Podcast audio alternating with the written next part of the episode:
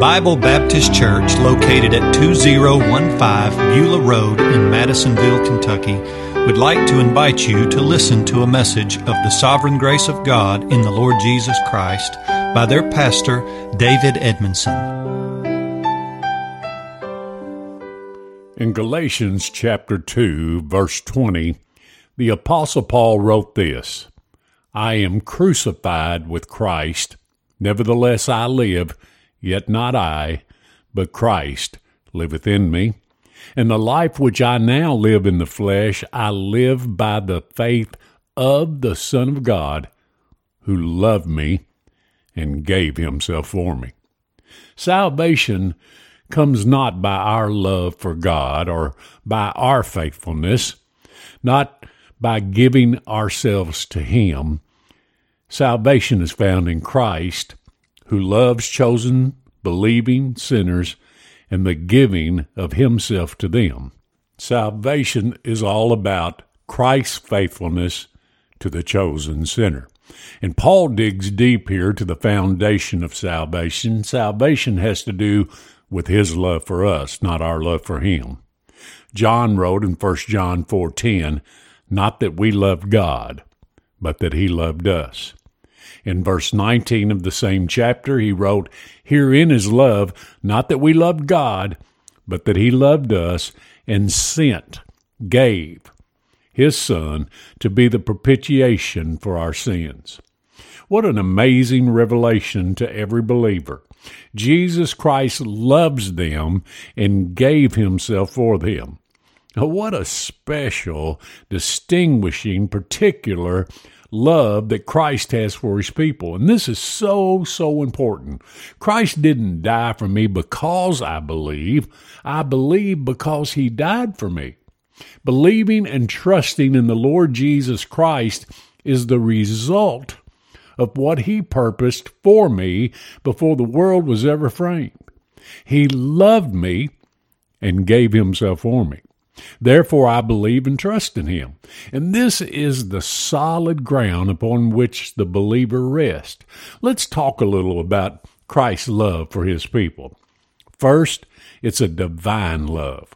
This is the love of God in heaven, the divine one, the everlasting Father and forever blessed Son, along with the sacred and Holy Spirit. The great Trinity in unity loves me the wretch and sinner that I am. I can't wrap my head around that. Can you? Delight yourself, child of God, in this glorious truth. Jesus Christ loved you and gave himself for you. God gave himself for us. Secondly, this love is an ancient love and an everlasting love. If the Lord ever loved me, he loves me still. It's an everlasting love, a love that always was and always will be. Who loved me, it says. The verb there, loved, is in the past tense. There was never a time when Christ did not love me, and He loves me now. He loved me on the cross. He loved me in the manger of Bethlehem. But listen to this He loved me before the foundation of the world. He's always loved me. Thirdly, it's an immeasurable love. If you measure a love by its gifts, then you can certainly have uh, an immeasurable love here, for it was provided by an immeasurable gift. He who cannot be comprehended, he who is boundless, inconceivable, indescribable, gave himself for me. Now, there's a limit to what a man can give, but there's no limit to the love of God in Christ. And because of this union, this union that every believer has with the Lord Jesus Christ, there's no limit of Christ's love for them. You can never measure the heights, the depths, the lengths, the breadths of Christ's love. There's nothing that can separate us from the love of God in Christ Jesus our Lord, Romans 8:39. What an immeasurable love. Fourthly, this is an abiding love. He cannot love me more, and he cannot love me less. He who is unchanging has an unchanging love. His love for His people is a treasure that will never be lost. It's a blessing that can never be exhausted. We don't hope that He loves us, He loves us. Even though Paul speaks as a matter of fact, he also speaks with a, a sense of astonishment. He loved me. He gave himself for me. My, my, the thought that God Almighty could love a wretch like me. What amazing grace. Let's move on and consider verse 21.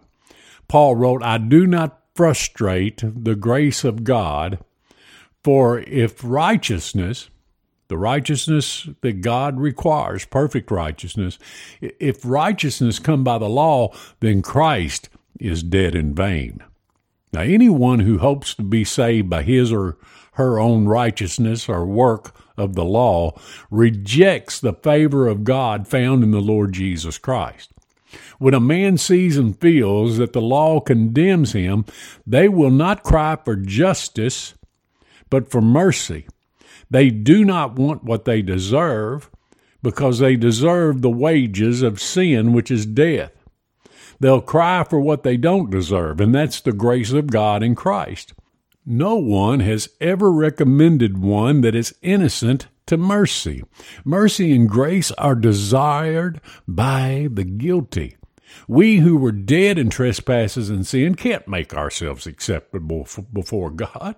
You and I can't perform a work of righteousness that God will accept because God only accepts perfection and neither could Peter or any other Jew who kept the law. Paul wrote to Titus chapter 3 verse 5 and 6, salvation is not not by works of righteousness that we've done, but according to his mercy he saved us by the washing of regeneration and renewing of the Holy Ghost, which he shed. he shed on us abundantly through Christ Jesus our Lord. Those who think that they can be saved by doing something, a work of what they call righteousness, are ignorant of God's righteousness and going about to establish their own righteousness, have not submitted themselves unto the righteousness of God.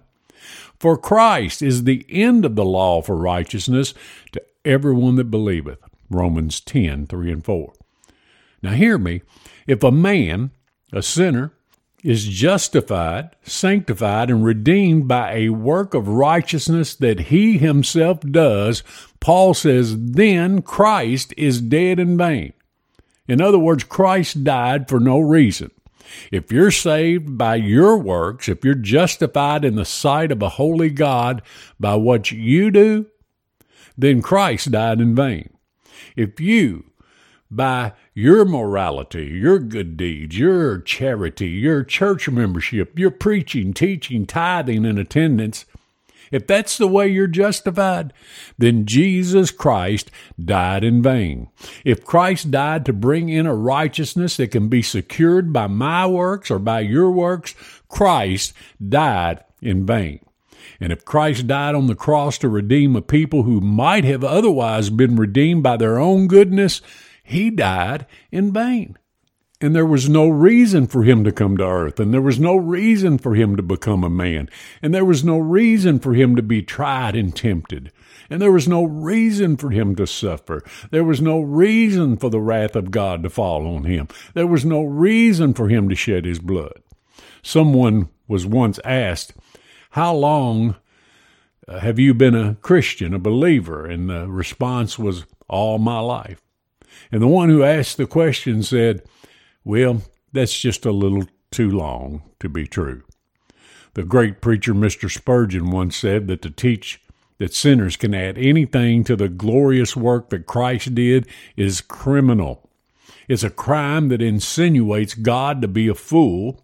It would mean that God condemned his own son in vain. Those who preach salvation by works are committing a crime against their hearers because they're giving their hearers a false hope and a false refuge. Jesus Christ is the ark of God. All that go into him will be safe from God's wrath, just as in the days of Noah. Refuge is in Him alone. What if Noah had preached that deliverance from God's wrath from the flood could come by climbing to the highest mountain in order to be saved? How criminal would it have been since the highest mountains themselves were covered by the flood? The blood of millions would have been upon Noah's hands. And some today say to preach a salvation by works, well, that, that will encourage people to live moral lives. It will encourage them to be virtuous and honest. But it also may cause them to trust in their own morality, virtue, and righteousness instead of the perfect work, morality, virtue, and righteousness that Christ provides for his people. Religion today seems to believe that if you preach salvation is a gift of God and salvation is by grace alone, not what you do for God, but what God does for you, that you'll cause folks to be careless in sin. Why do men and women think that the free gift of salvation gives sinners a license to sin? It does no such thing. A sinner who God has saved by grace will be thankful and obedient to the one who loved them and gave himself for them. And that's what this message is about. Everything else appeals to the flesh. People are more motivated by reward than by love, but not the true believer. Paul said, The love of Christ constraineth us. If I do everything that God commands me to do, I'm still an unprofitable servant. Our Lord said that. We preach Christ because we love Him. We give because we love Christ and want the gospel furthered. We worship Christ because we love Him. We attend the, His gospel and the worship of His Son because we love Him.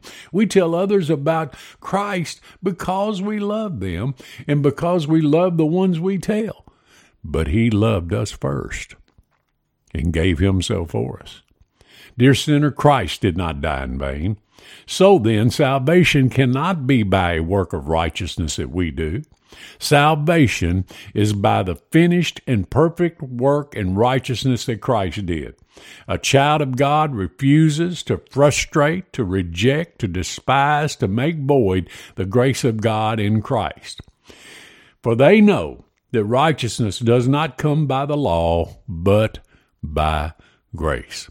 And nothing or no one can frustrate the grace of God. Webster's defines frustrate as preventing the progress or success of or fulfillment of something. Well, the success and fulfillment of the grace of God cannot be prevented. It will always be successful and fulfilled in those whom the Lord purposed it. And this is the gospel. Christ loved certain distinguishing and chosen sinners. He loved them and he gave himself for them. That is the gospel. And no child of God is ashamed of the gospel of Christ because it's the power of God unto salvation to everyone that believeth. If God chose me, ordained me to believe before I was ever born, before I'd ever done anything good or anything bad, then salvation cannot be by works of righteousness that I have done, but by the grace of God. You have been listening to a message by David Edmondson, the pastor of Bible Baptist Church in Madisonville, Kentucky. If you would like a copy of this message or to hear other messages of God's free, sovereign grace in Christ, you can write to our mailing address at P.O. Box 652, Madisonville, Kentucky 42431, or log on to our website at freegraceradio.com. If you would like to come and worship with us, we meet at 2015 Beulah Road, Madisonville, Kentucky, and our service times are Sunday morning Bible study at 10 o'clock a.m. Worship services begin at 11 o'clock a.m. Wednesday evening services at 7 o'clock p.m. Please tune in again next Sunday morning at 10 o'clock a.m. for another message of God's free and sovereign grace in the Lord Jesus Christ.